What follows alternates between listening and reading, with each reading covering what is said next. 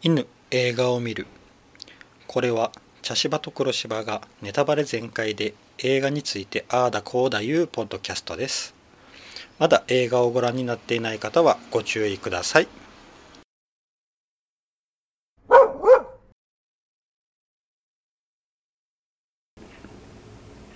茶芝です黒芝です。はい今回ははい。37セカンズはい。です、はい。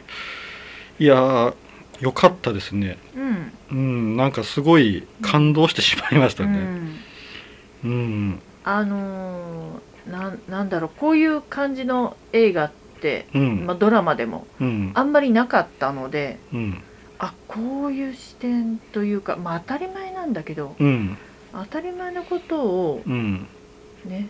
やっと、やっとやったかっていう感じでもあるよね。そうやなううん、ん。まああのうん。ねあの車椅子の、うん。えーね、足が悪いっうん。ていう人が描かれる映画っていうのは、まあまあ過去にはたくさんあったんだけど、えー、と性のこととかうん。親との関係とか、あと自立とうん。か、うんそういうのをまあ言ったらうんいわゆる健常者の人がうん普通にうん辿っているうんこうね思春期の、うん。まあしね、このまあ、うん。この人は23歳なんだけど主人公の方は、うん。でも思春期の頃ね中学生高校生の頃お親が疎ましいと思ったりうん。派手な格好をしてみたいと思ったり、うん。性に興味を持ったりっていう当たり前のことをうん。こうなぜ障害者のね、うん。視点で捉えてなかったのかうん。当たり前だし障害者の方もそういうことうん。に興味を持つのは当然のことなのにうん。なんだろうこうぶドラマの映画の中にもあったけど、うん。障害者の人はもっと暗いと思ってたとかうん。なんかね、ううん。ん、あのうん。なんやろ。えっ、と健常者の方があまあうん。この言い方はあんま好きじゃないんやけど、うん。まあ、健常者の方がうん。勝手に障害者にうん障害者タレみたいなイメージをこう、勝手にうん。押し付けてる感じが、やっぱうん僕の小さい頃からのこの、うん。ね、障害者に対する教育を思い返してみたら、うんそういうのがあったよなって、うん。勝手に障害者うんのイメージを持って、うん。それをうん。押し付けてるっていう、ん。あの、うん。前あれであったよね。えっ、と何だったっけな。教育で E テレでやってた。バリバラ？バリバラだ、うん。あれであの感動ポルノとか、ああはいはい、うん、あとうん。なんだろう。かわいそうって思いたい、うん障害者イコールかわいそうと思いたいとか、うんうんうんなんか、うん、あのバリバラはすごい挑戦的なことしょるけんな、うん。だからあれは当たり前の当たり前に生きてる人が、うん。たまたまうん手が動かなかったり足が動かなかったりう、ん。麻痺があったりうん。しているんだようん。っていうね、うん。知的障害があったりもするけれどうも、ん。でもみんな当たり前のいに生きてる人で、うん。普通の人間なんだよ同じ人間なんだよっていうことをうん。当たり前に描いた映画なんだけど、うん。うん、それに対してなんかうん。独特のこうなんなんだろうな、ういろんなこと考えちゃうっていうね。この作品が面白いのが、一番その障害者の人に障害者のイメージを求めてるのがお母さんなんよな、ああそうやね、うん。まあ、しか仕方ない部分がうん。ありはするんやけど。でもねお母さんはそれに気が付いてないから。そうそうやな。ううんん、そうやな。でもお母さんの生きがいなのよね、うん。この主人公の女の子ゆまちゃん。うんそうやな。23歳のゆまちゃんを、うん。の面倒を見るということで、うん。自分の生きてる価値をそこに見出してるんだよね、うん。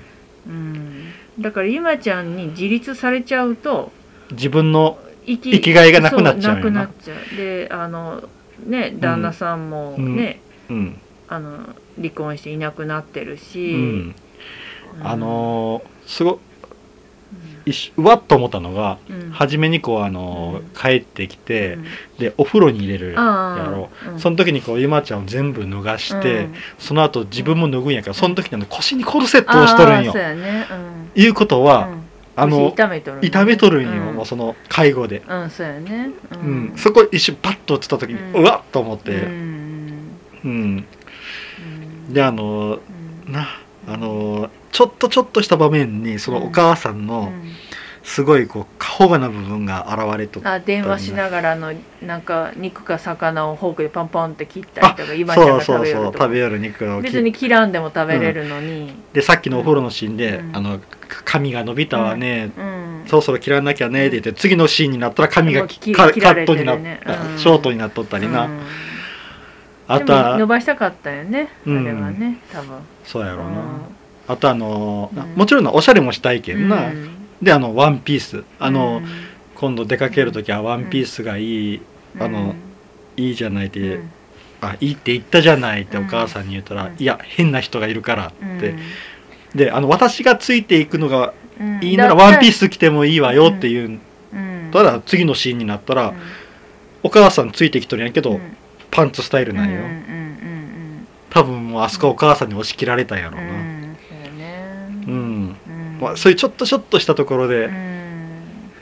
お母さんが意のままにコントロールをしているところがね出てきてるでやっぱりお母さんにとっては弱い子でないといけんのよ、うんうん。うん。障害者は弱くなくちゃいけうん。ない自分が守ってやらないというんけない、うん、だからあのいわゆる毒親だよね。うん。まあそのいちょっと毛がちょっと入ってるうかん、うん、だからなあのうんと途中でねちょっと派手な服を買ってたらお母さんに隠れてね、うん。成人雑誌みたいなのをね成人雑誌成人漫画かな。あれは拾ったんよな。うん、拾ったやつをうん。隠してたり、ベッドの下に隠してたりとかするんだけど、うん。まあ男子高生みたいだなと思ったんだけど、うん。でもでそれをこうゆまちゃんがいないうちに、うん。まあ、帰りが遅いから心配になってっていうのは分かるんだけど、うん23歳の娘の部屋をあさる。あさってあさった上に娘が帰ってきたらそれを全部広げて「何なのこれは!」っていうのはちょっと待ってもう23歳だようん。もうそれせめて中学生とかなら、うん。中学生高校生ならまだそれやってわかるけどうん。23歳の娘がうん。夜遅く帰ってきたりとか、うん。連絡が取れずに酒飲んで帰ってくるとかそれはお母さん、もうね、うん。うん、いや確かに障害持ってるから心配っていうのはわかるけどうん。でもちゃんと自分でうん。電車に乗って、うん。あの職場うん。ね、あの漫画家のアシスタント業をやりに、うん。まあまあアシスタントじゃないけどゴーストライターだけどまあでもねちゃんと職場まで行ってうん漫画を描いて帰ってくるってことでできてる人なんだから、そうやな。それはねうん。って思った。ううん。んあの YouTuber もよかったな。あの子ねあのこれがバレたら私たち終わりって私たちじゃない、うん。あなたが終わりなんですっていうね。あのなうん初めこううんお金こうバッと給料渡す時にだいぶ抜いたよねだいぶ抜いてうん。な渡しよったけど。うん。うん。それ見てふとあのうん黒柴さんが前にちらっと言ったのを思い出したようん。なあのあの小えっとねあのが愛媛の僕らが住んでいるところの近く近くというかまあうん。近くの市にうん。美味しいお弁当屋さんがある、お弁当屋さんがある安くて美味しい。そうそう。そこはあのうん。障害者の自立支うん。援のところがしているお弁当屋さんでうちゃんとしたん。おにぎりとうん。かちゃんとしたねうん。あの惣菜とかを置いとるんやけどうん。だから普通だったら、まあ、例えば唐揚げが6個でうん。大きい唐揚げが6個で300円とかなの、うん。まあ、普通だったらうん。まあ300円では買えんやろ。5600う円ん。はするだろうし、うん。お弁当もうん普通のお店で買ったらうん。まあん。500円はするだろうないうのがうん。300円とか350円で買える、うん。あの僕がもう食べたことあるけどうん。そこのおにぎりうん。結構大きいんやけど120円ぐらい。なあのうん。コンビニとかのだからやつに比300べ円はするうんね、比べて大きいおにぎりなんやけど安い。爆弾おにぎりみたいな大きさでね、でで美味しいよね。うん。安くて美味しい、安くて美味しい。でうん僕らはそれは嬉しいんやけどうん。でもこの作りようるん人らにとってはそれっうてん。ええらい安くうん。働かされてるんじゃないっていううん。ねそう。だってこれだけのものを提供してるんだから、うん。普通にうん。他のとこの店と同じぐらいの、うん。そうそう。500円なら500円で売ればいいね。そう定価で取ればいいのに、これっておかしいよねっていう話をうん。ちらっとしたんよな。うん、そう。こうん。れ障害者の新施設だから安いよってうん。言ったけどでもうん。違うよね違うよねって。うん。うん。その引け目は何っていうな、うんそう。それは周りが勝手に植え付けてるイメージなんじゃないのって、そうそう、ううん。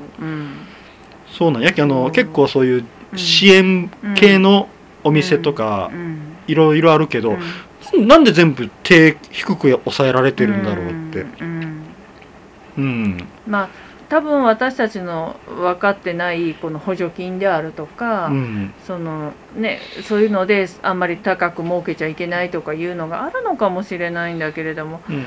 だけど違うよなそう。それやったらもう普通には他のとこと合わせた定価で取って、その分をちゃんと作った人らに賃金としては、そうそう。あな回してあげてほしいっていそう思うんやけどなねところで働いてる人ってすごくお給料少なくって、うん。もうやっぱり家族と絶対一緒じゃないと難しいっていう話をよく聞くから、いやうん。違うよなって、うんそうそうそう。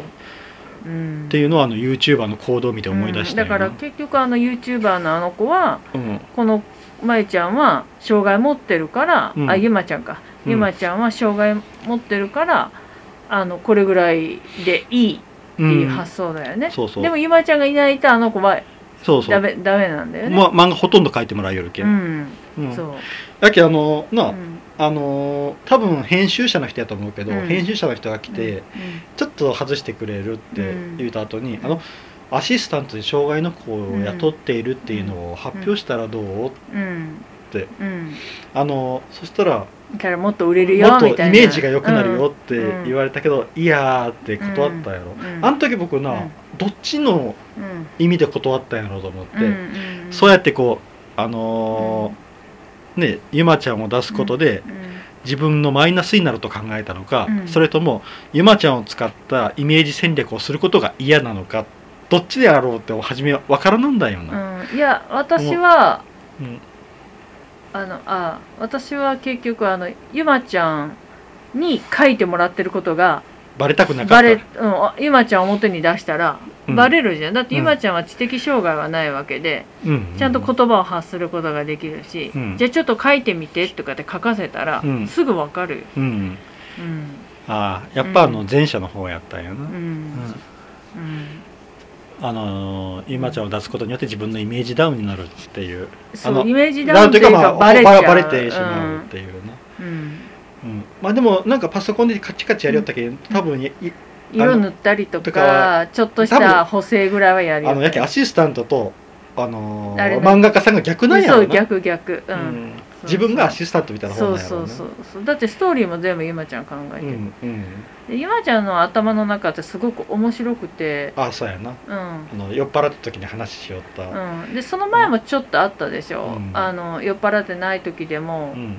こうねなんだろうあの絵が勝手に動き出してイメージであるとかあの部屋の部屋の、うん。えー自分家の窓の向こうの風景がちょっとあの絵的になったりでとか。あそれから漫画につながってそうそうとか。書きはなやっぱりそのね、あの頭の中がすごく面白い発想をうん。する。で酔っ払った時はね、うん。あの宇宙人が見ているとか全部立っとる建物うんをライトアップした建物が顔に見えるっうん。ていろんな建物が。あれはうん。自分らをうん。地球人を監視していてっうんていうな。だから宇宙人の人生からしたら私のうん人生になって夏休みぐらいなんだとか言って、夏休みの課題って言ったから。うん、あれもいい表現。あの時にこのヘルパーのうん。トシヤくんのうん。表情がファーって変わったんだよね。あでそれまではトシヤくんあはうんなんかあなんかよくわかんないけど知り合いになっちゃってこの子悪い子じゃないしうん。なんかね一人でほっとくわけにもいかないけど、ちょっと面倒見てやろっかみたいな感じうん。だったけど、ううん。んあの割とな、うん。あのこのうん。ゆまちゃんの周りにおる、まあお母さんをちょっと置いといて、うん周りにおる大人が割といいいい人はいい人なんようん。な、あのうん、なあの一瞬ゆまちゃんが車椅子だからえ？ってこうなるんだけど、うん。え？ってなりつつも、うん。結局あ普通にこの子会話できるし普通の子だってやっぱり分かって、うん。で普通に対応してくれるんだよね。うん。あのそれこそあの風俗の呼び込みしてた男の人もそうあだしあ彼が紹介したあのヒヒデ？うん。ヒデもあ彼もビジネスでちゃんとビジネスそうそうそうちゃんとビジネスしてた。うん。うん。そうそう。うん、別に彼も、うん。あのーなあのー障害があるからといってこう、その仕事を放棄するわけでもなく。そうそう。ちょっと驚いたけど「うん、うん。いいよ」って。うん。ね。あじゃあ今から1時60分ねっていうかピッピーって感じやね。ねなんかうん。あのなんだろうあのビジネスさが私は結構好きで、うんうん、あのーで藤本さんっていうねうん。ポルノ漫画雑誌のうん。編集長のところに行くシーンがあるんだけど藤本さんもうん。初めあの彼女のね、うん。今ちゃんの姿を見た時に「うん。え？っ?」てちょっと顔がねうん「な何この車椅子の子は」みたいな顔するんだけど、うん。やっぱり彼女の作品を見てう、んなんかねちゃんと対等にそうそうそうそう。話をするんだよね、うん。作家さんとして。そうやな、うん。そうや。けど周りがきちんとしとるなと思って、うん。あなんかのね、うん。ちょいちょい怖いシーンがねうん。あの大丈夫変な人に襲われるよとか、うん。お金取られちゃうよとかって思っちゃうんだけどうん。案外大丈夫ってそうそうそうそう。やけど勝手にうん。こっちがそうやってハラハラしてるしてみてるだけなんよなあのいい言葉があったよね。お母さんがうん「こんな遅くまでうん。危ない世の中には危ない人がいっぱいいるのよ」うん。とか言ったら「私なんかに興味誰も持ってないわよ」っていううん。一言が「あそうだよな」って、うん。であのその言葉っていうのはこう障害者とか健常者とか関係なく全員に言えることでほとんどの人が興味持たないんで周りの人にね、まあ一部悪意のある人が、うん。あのねあの、うん。万万引きじゃないやあのね。うん。あの物取ってやろうとかね。う、んちょっかい出してくれうんるそうそう犯罪してやろうとかって思う人も当然いるんだけれども、うん。でもこの映画では本当に大きな犯罪、犯罪はないんだよね。そうやな。一個もなくっうん。てそう。か勝手にこっちがハラハラしてるそうだからそそのハラハラもうん。もしかしたら僕らの中にうん。障害者は弱い人っていう気持ちがあるからかもしれんよな。うん。うん。ううん。んそうだよね。だってあそこでこの例えば夜のね、うん。あの風俗街をうん。普通の23歳の女の子が歩いてても、うん。あーまああんまり安全なとこじゃないけどねぐらいは思うけど、あそこまでハラハラはしないんだよね。そうそうそうそう、うんうん。そこにもやっぱり、うん、僕らの心の中にうん。あるんやろうな。うん、うん。そうね。うん。うん、そうなのよ。ですごくそのね、うん。あの藤本さんに出会って「あんたセックスしたことある?」って。うん「あないから、うん。うんあのまあ、エロマエロ漫画のそうとこなんやな。そうそう、だからじゃあまたしたらね、うん。もっといいのが書けると思うから、うん。みたいな。そうそう。けまた連絡してみいたいな感じ経験したら連絡してみたいな感じな言ったら、ね、そそっからな変まあわ一気に変わっていくよね。そうそうやけん、まあなあの初めはまあ、うんあのエッチなビデオで勉強しよったんやけど、うんそこにねうん、あまあその前にあのちょっとその藤本さんのとこにたどり着いたのは、あのうん落ちとったエッチな漫画雑誌うのん裏に全部電話してから引っかかっとるけどうん、な、そうやね。うん。でそその後は藤本さんにそう言われて、うん。なあのエッチな動画でうん。勉強しとったけど、そこにたまたまうん。あの出会い系の。そうやね。ううんん、であ僕一個だけちょっと気に入らんかったのが、うんあのオタクのああはい表現、はいはい。はいあれは極端すぎたね。そうそう。極端な偏見が入っとるなってちょっと思ったな、うんうんうんうんうん。うん。あれはね。あそこだけちょっとうんって思ったけどね、うん。まあ彼は引きこもりという設定ではあったけどね、うん。まあ、それでもねもうちょっとね、もうちょっと、うん。うん。ねその偏見を扱っとるうん。映画なのに、うん。なんでそこに、うん。そういうそうだね。ねのは入れん方がいいよとは思ったいいわゆるうん、何型、えーっと。まあオタクのひな形みたいな感えじよな。そうそうそうそう、うん。あのしかも何十年前の。うんそうやね。あの電車男のとかあそうやね。それよりも前ぐらいの時のなんかイメージよな、うんうんうんうん。そうね。であそこでな、うん。出会ったまああそこで小出会いで出会った3人の人あも、ちゃんとなうん。まああのうんまあ約束に来なかったりはしたけど。ーまあまあな最後のな、うんうん。まあでもうん。それもうん。いわゆる一般の女性でも男性でもあることだから。な。うん、別に取り立てて車椅子だからとか脳性麻痺だからっていうのは関係ないわけよね。うん。うん、まあそなあのブッチされるっていうのはな、うん、そうそうそうそう、うん。よくよくある話で。うん。で彼女の格好が派手だったのもうん。あるあるだなと思う。まだあのお化粧とかこうね、うん。あの社会に出たばっかりで初めてのデートとかだと、うん。変に派手になりすぎちゃったりとかするんだよね、うん。なんかありがちっていうね。うん。だけどそのなうん。ちょっと気合い入れすぎて変な方向に行っちゃったっていうね、うん。頭に花をつけてしまう、うん、そう。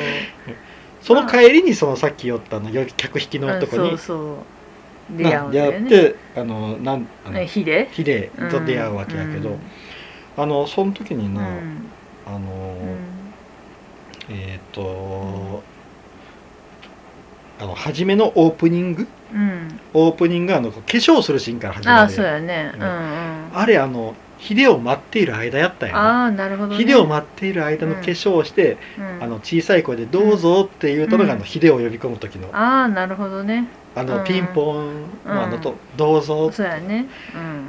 あああのあそこがあれがオープニングやったんやと思ってな、でそこでまあ、なおもらししてダメになってしまうんやけど、うん。まあ、あれはもう完全に下半身が、うん。ね、やっぱコントロール効かないうんまあね。ね障害で仕方ない部分があるんやろうなと、うん。でもあれ私あれでダメになってよかったなって。あそう僕も思った。あのーなんかもっと大事にしようって。うんそうそうそう。ん。あ気持ちはわかるんよ、うんうんうん、気持ちはわかるけど大事にしようって、ううん思ったから、うんダメになってよかったよ。よかったわ、うん。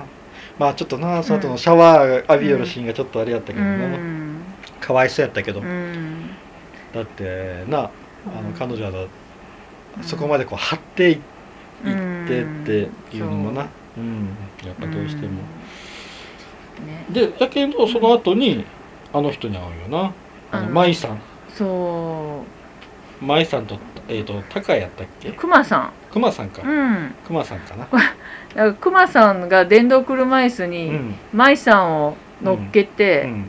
ね、あじいや自分が電動車椅子で舞さんをね、ねその上に膝に乗っけてね、うやってきて同じラブホテルでね。あのエレベーターが動かなくて待ち寄る時に来るんよな。そうそうそうそう、うん。でそこでトシヤも。としやくうん。んとしやくんはあのその介護士で介護士ですくまさんのね、そうそう。うん、まあやっぱちょっと、まあ、熊さんを運ぶにはあの大きい電動車椅子を乗せれる、車やね。ねんといけんけど。うん。であの車の中でうん。ずーっとこう耳たぶを触りよるんよ、舞ああさんがそうやね。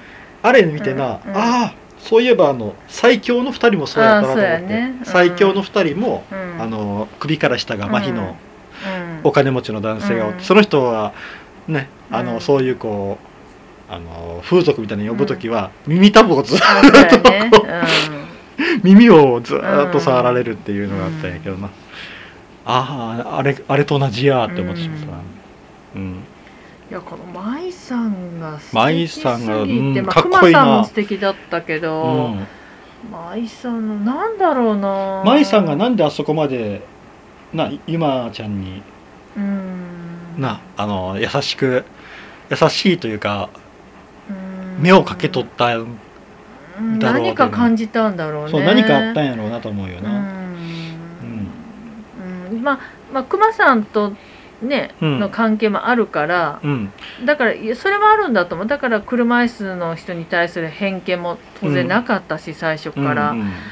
うん。まあ、多分あの熊さんとつ付き合いが長いけん、うん。大変さも知っとるやろうし。そうそう。うん、うんうん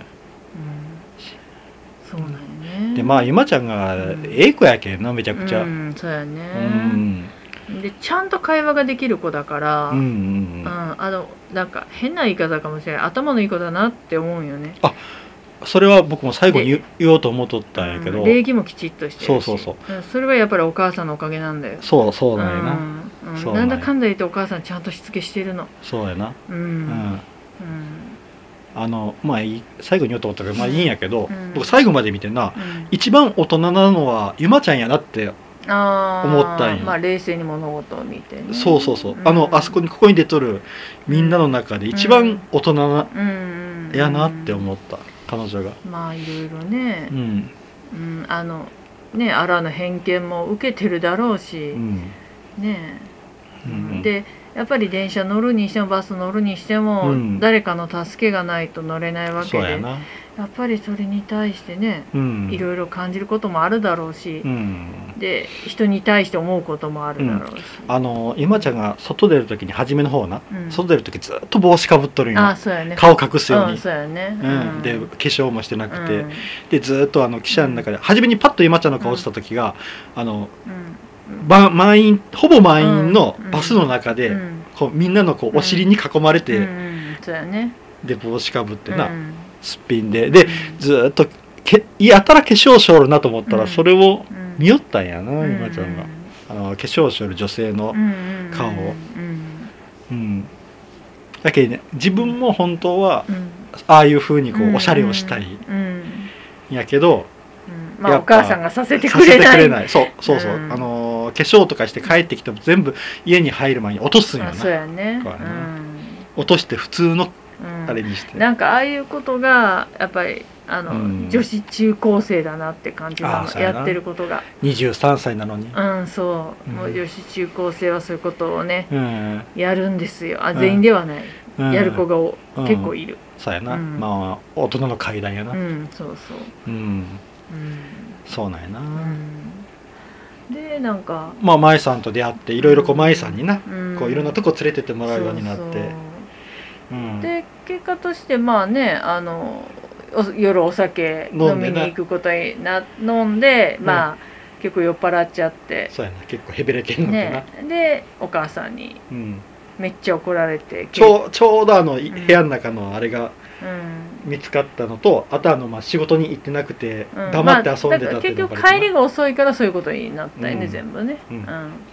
いろいろ重なってしまそうったよな。でお母さんに携帯も取られてね、うん、で出る時は外うん。外鍵かけられて、そうもうねあれお母さん最悪。うん、一番悪い方法やうん。そうなあれはね携帯は取ったらいかんし。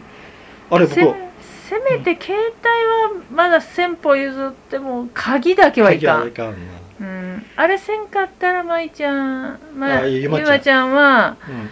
家でせんかったかな、んとも思う、うん。まだ我慢しとったかもしれん、だってあれしてしまったらゆまちゃん孤立してしまう、そう、うん。あの社会から断絶されてしまうけんな、うん。それはうんダメよ。うん。うん。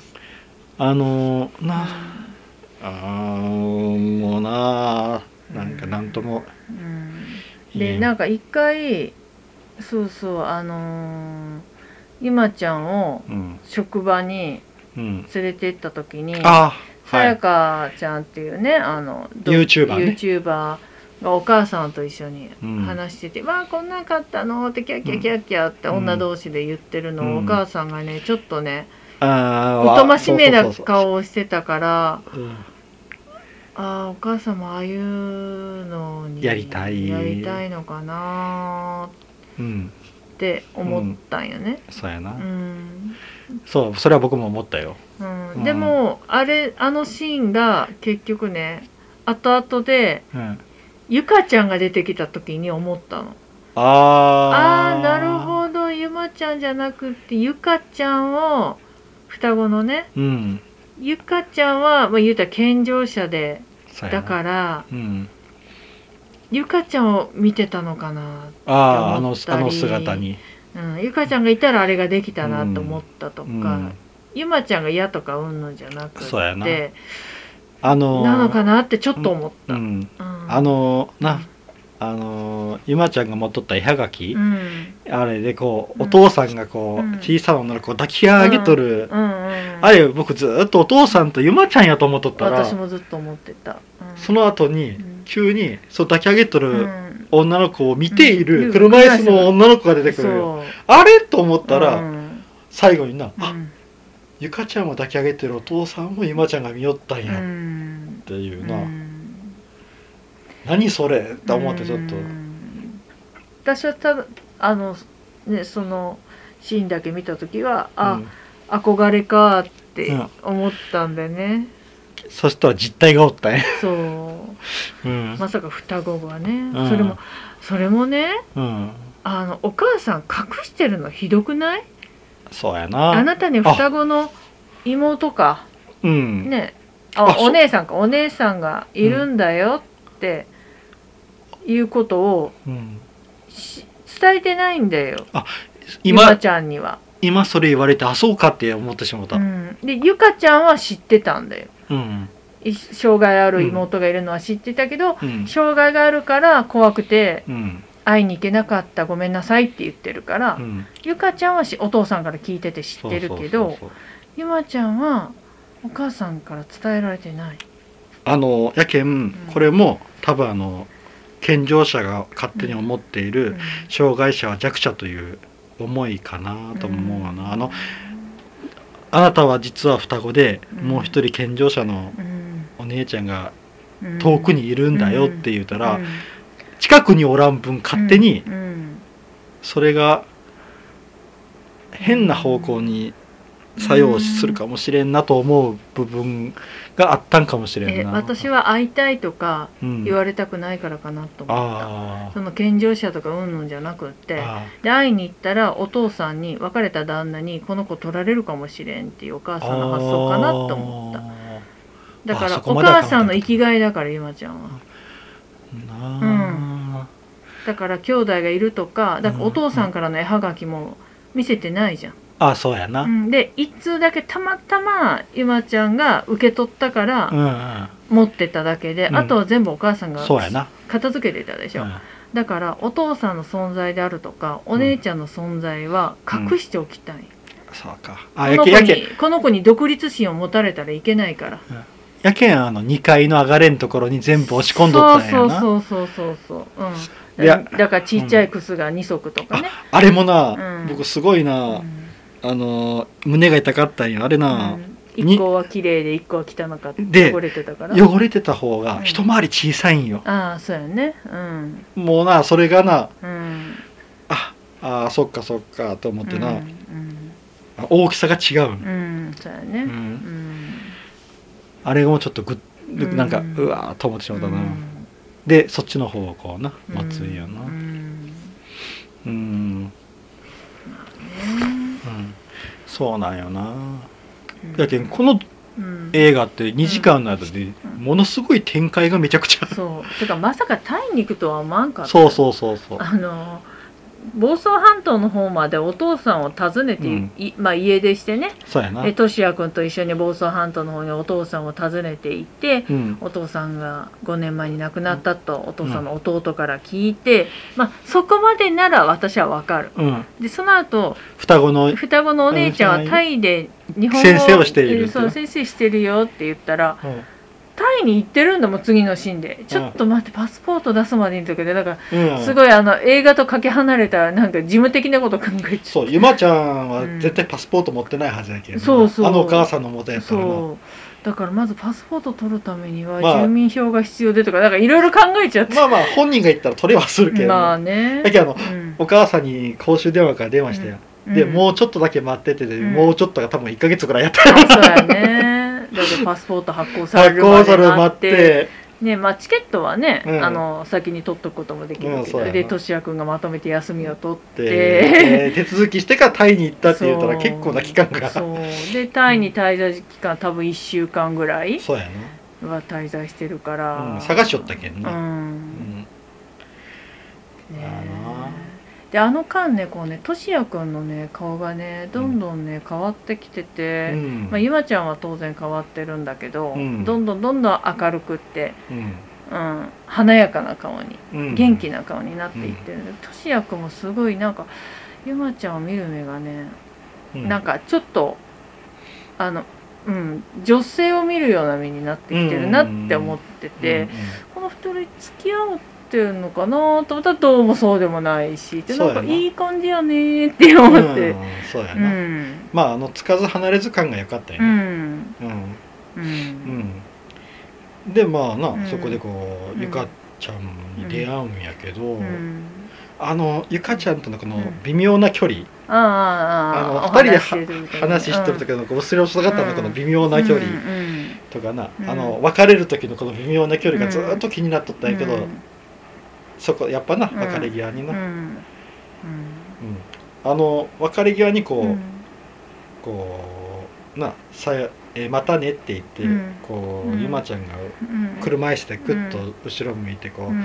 た時にうん。笑顔になったよな、ああだけどゆまちゃんはもうそこで納得しとるというか、会えてよかったっていう感じなんやけどな、うん。ゆかちゃんがずっと頭下げたまんまやったけどね、うん。最初ね。うんいやうん？これは何があるんだ？と。お思ったらまあ、うん。知っとったとうな、んそうやね。で会うのが怖かったと、でもとゆかちゃんの言葉っていうのはすごく健常者の人がうん。障害者に対して持ってる偏見を表してるよね。そうそうそう。一言で表したなって。だから、知らないから怖いのであって知ったら何にも怖くないんだよねやけんな、あのーなゆまちゃんがつ寄ってって。うん。でこうあのちょっとこう障害のある左手でな、うん。こううん。手触ってそうやね「怖いですか?」ってうん。聞いたらな一気にバンって崩壊してな、結局あのねなんうん。私この間テレビか何かで聞いたのかな。あの差別が生まれるのは知らないからだ、たう。んうん知らないから怖いから差別がそこから生まれる、うん。うん。知ればうん。怖くないっていうことが当然分かって、うん差別がこううんなくなるうん。って、ね、解消につながるっていう言葉を誰かがテレビか何かで言ってたんだよね、うん。何の話だったか忘れたんだけど、ううんわこれはすごい言葉だと思ってなんか覚えてて、うん。あのあれやな。うん。あのブドウと狐の話みたいやな。あの木になっているブドウをああの狐が取ろうとするんやけど、うん、あー酸っぱいからあって。のもう取れなくて「そうどうせあれは酸っぱいんだよ」って「うん。食ってもうまくねえや」って言ってそのまま去ってしまうっていう話となんか似とるなと思った、あそう？う、うん。んやけどそうやってこううん。実際に触れ合って食べてないけ、うん。ああ。なるほどね。お前なんかどうせみたいなまあね。感じなんかなって思って。うんうんうんうん なるほど。うん、そうやな。うん。まあでもそこでなゆかさん、うん。ゆかちゃんもうん。バーンとこう気持ちがうん。弾けて、ねうん。きちんとうん。抱きしめてな。うん。あれもなうん。なんやろ。うん。多分うん。あのーゆまちゃんにとっても一歩だったやろうなと思って、うん。あうん。の多分人を抱きしめるっていうのが多分、うん。そうだね。抱きしめられる側だったうん抱きしめられる側やったけんな。うんお母さんが介護とかでこう、うん。な抱きしめられる側やったのが、うん多分自分の意思でこう抱きしめるっていうのは多分初めてやったんやないかなと思う、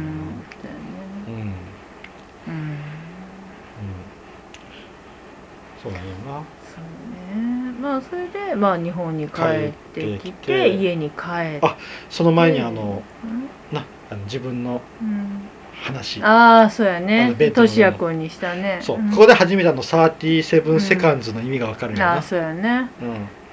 うん、あの呼吸がうん、うん、37秒止まって止まっとったた生まれた時に、うん、でそれが元でうん。脳性麻痺が。っうん。ていうね、うん。でもね私はこの体で生まれてよかったみたいな。やけあの自分が、うんあの後に生まれたようね、ん。やけもしもゆかちゃんよりうん。自分が先に生まれとったら、うん。もしかしたら自分がうん。ゆかちゃんとうんのように健常者やったかもしれない、でお母さんももっと自由だったかもしれない。とかあの自分も自由だったかもしれない、とかいろいろこううん。あのもしもの世界を考えるんやけど、うん。結局最後はまあうん。自分でよかったっていうう、ん。そうやね。ねうん。そうよねう。んまこのゆまちゃんには絵という素晴らしい才能があるのでうん。これがあゆまちゃん。今じゃん、ゆまちゃん。だからうん。これがねかなりこの子にとってのいろんな救いになってるん救いいう言葉は間違ってるんだと思うんだけどあのいろいろねあの、うん。例えば走れないうんうん。けれども絵を描くことで、うん。ねうん。空想の世界とかでうん。それができる、うん。うん。うん、で不自由なものはたくさんあるけれども絵を描くことでそういう表現できるっていうのは、うん。かなりあれなのかなと思ったりもするけど。ううん。んそうやな。うん。まあでもあそこでまあ自分をうん。きちんと受け入れたというか。うん。そうやね。うん。うんそうやな。うん。それでまた一つ成長したよね成長したよな。彼女はね。うん。で帰ってくるのか。うん。静かにただいまも言わずにこそーっと こそーっと言え、うお母さんはもう静かに仕事して。ん。いやでもよあの感じで別れて帰ってきて「ただいま!」って帰ったらごめんと思うわ。まあね、うん。でまあなあそこになうん。帰ってきてこうスケッチブックを出して。うん。で、ねお姉ちゃんに会ってきたことをね。もうびっくりやろな。お母さん。こんずな何もできないと思ってたこの子がタイに行って。でしかもあの言うてなかっ自分は言うてないけんうな、んそうだね。その双子のうん。ね、そうだよね、うん、言うてないけん、ううん。んいやーこれはなかなかね。うん、でそこでまた抱きしめるんよな、うん。自分からこう、んそうやねうん。いやでまたね最後はその藤本さんのところにーお礼を言いに。お礼を言いに行ってまあかけてないけど、うん。あの会えたおかげであなたのおかげでうん。私の人生が大きく変わりましたと、うん。いろんな経験できましたって、うんでちょっと書いたの見せてごらんって言ったら、うん。そこでハマるんだよね。そうやな。うん。でまた新たな道がな、ううんん、そう。YouTuber はこれねいやそうなんそれを言いたかったんよ私そのね、うん。結局この YouTuber うん。のさゆかちゃん、うん。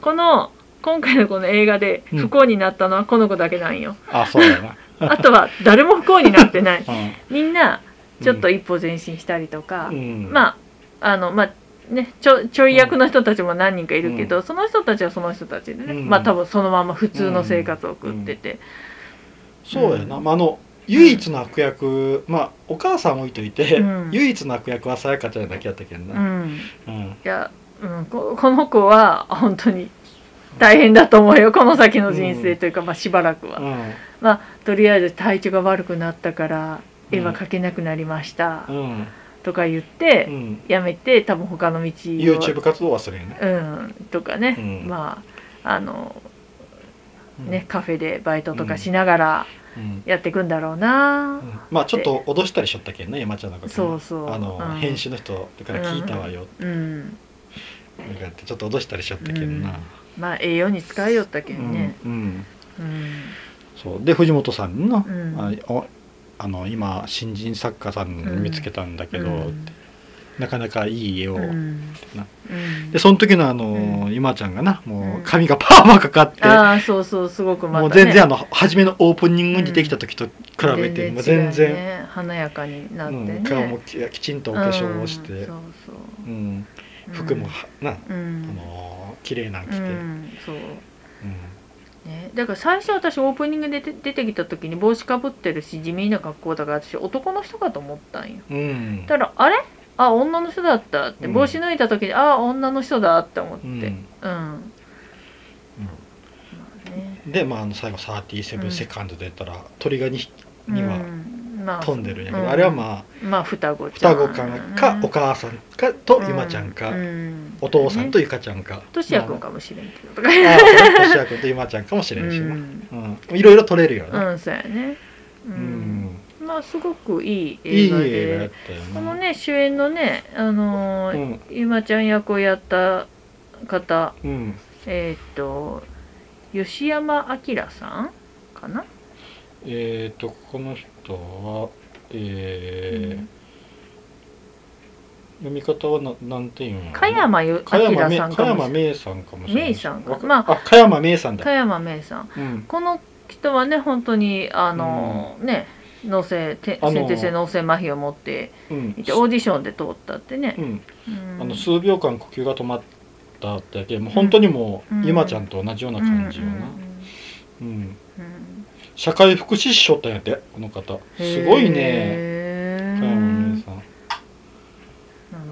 だけどもう、うん本当うん。うん、福祉の方をやって、うん。女優もやってって、うん。いやすごいわ、うん。うん、あ一般公募で。うんそうそうそうそう。ううん。んまあでもすごく素敵な女優さん。うんそうやな。ですね。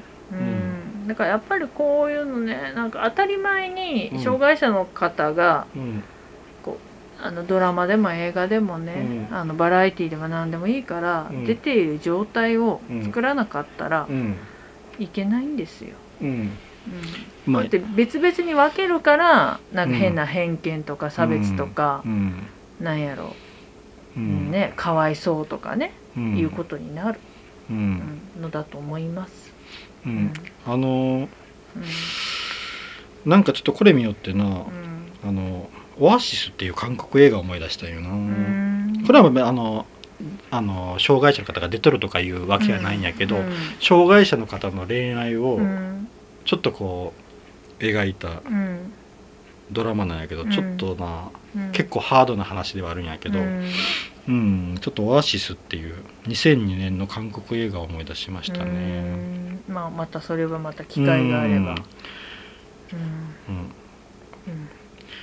あのあとな、うん。えっ、とな僕車椅子のうん。障害者の方の主演の映画、もう一個あった。えこんな夜更けにバナナかよ。あ あ、まああれはあのあの人がしょったけんな。あのえっ、とな大泉洋さんがしょったけどな。あのうん。えっ、とな、うん。それはな、うん。あの障害者の方車椅子の方がうん。殺し屋っていう映画なんよ、うん。あのヒットマンインポッシブル。うん。でこれに出とるあの主役の方はうん。本当にあの車椅子の方で、うん。うんあのちょっと裸になる人なんやけど背骨が曲がっとうんるんやけどな、でこの人が殺し屋をやるっていう、うん。あのみんながうん敵とかがうん。障害者だからででちょっと舐めてかかってくるうんうんのを利用して殺すっていうの、うん。ちょっとよくこんなことできるなと思って、あのうん。びっくりしたんよ。うん。でもよくこんなことできるなっていうのももしかしたらそれは僕が持っているあれかもしれんしな。うん。うん私すごい昔の映画で、うん。ジャッキー・チェンのねうん。ポリススストーリーのシリーズの一つだと思うんだけど、うん。悪役の中に車椅子に乗ったうん。人がいて、うん。ででも車椅子に乗ってるからう、んななんだろう悪役の中でもそこまでの悪役じゃないとうん思ってたら、めっちゃ悪いやつだったの。でなんか映画見ながら「えだってこの人車椅子だからそんな悪いことしないでしょ」なんて言いながら家族でね、うん見てたらうん。一番の悪いやつでそういう人うがね。ん。でなんかあなんかその時にまだ小学生だったけど、うん。なんか私な何か間違ってる自分の中で何かが間違ってるっていうのは感じた、うんジャッキー・チェンはだから当時からそんなことをしてました。ううん。んまああうのんそれはもうなあのうん。きちんとうん。一人の人として。そうそうそうそう、うん。いや車椅子だからいい人とも限らないし。限らないし。そう、うん。うん、そういうことよな。そう。当然悪いやつもありうんいるし、いいやつもいるし、そうそうそうそう。ん、一人のそれはあの乙武さんも五体不満足に書いてあったううん。障害を持ってるだけで、あとは他の人と同じで、同じ。いい人もいれば悪い人も性格あの合う人もいれば合わない人もいる。そうそうそうそう。うん。そういうことよな。うん。うん。まあそれを本当37セカンズはうん。うんいろいろ考えさせられましたね。ですね、こういう映画もうんうんいいですね。うん。感動もしたし。ううんんよかったと思います。うん。そしたらちょっと次の映画決めたいと思います。ははい。1鳥。はい。2ミザリはいー3四股踏んじゃった。はい。4プロミッシング・ヤング・ウーマン。はい。5ドライブ・マイ・カー、えー6あの子は貴族。うん。です。えっ、と今回はサイコロは、どっちやったかね。うん、じゃあ僕振ろうかな、はい、お願いしうん。ます、はーい。よいしょ。4プロミッシング・ヤング・ウーマはい。ンです。また4やね。また4ですね。うーんうんまあでもプロミッシング・ヤング・ウーマンは見たかったんで。ううんん。えっ、と2020年のスリラークライム。はい。映画です。はい。プロミッシング・ヤング・ウーマン。はい。次回はこれでいきたいと思います。はい。はい、以上です、はい。ありがとうございました、はい、ありがとうございました。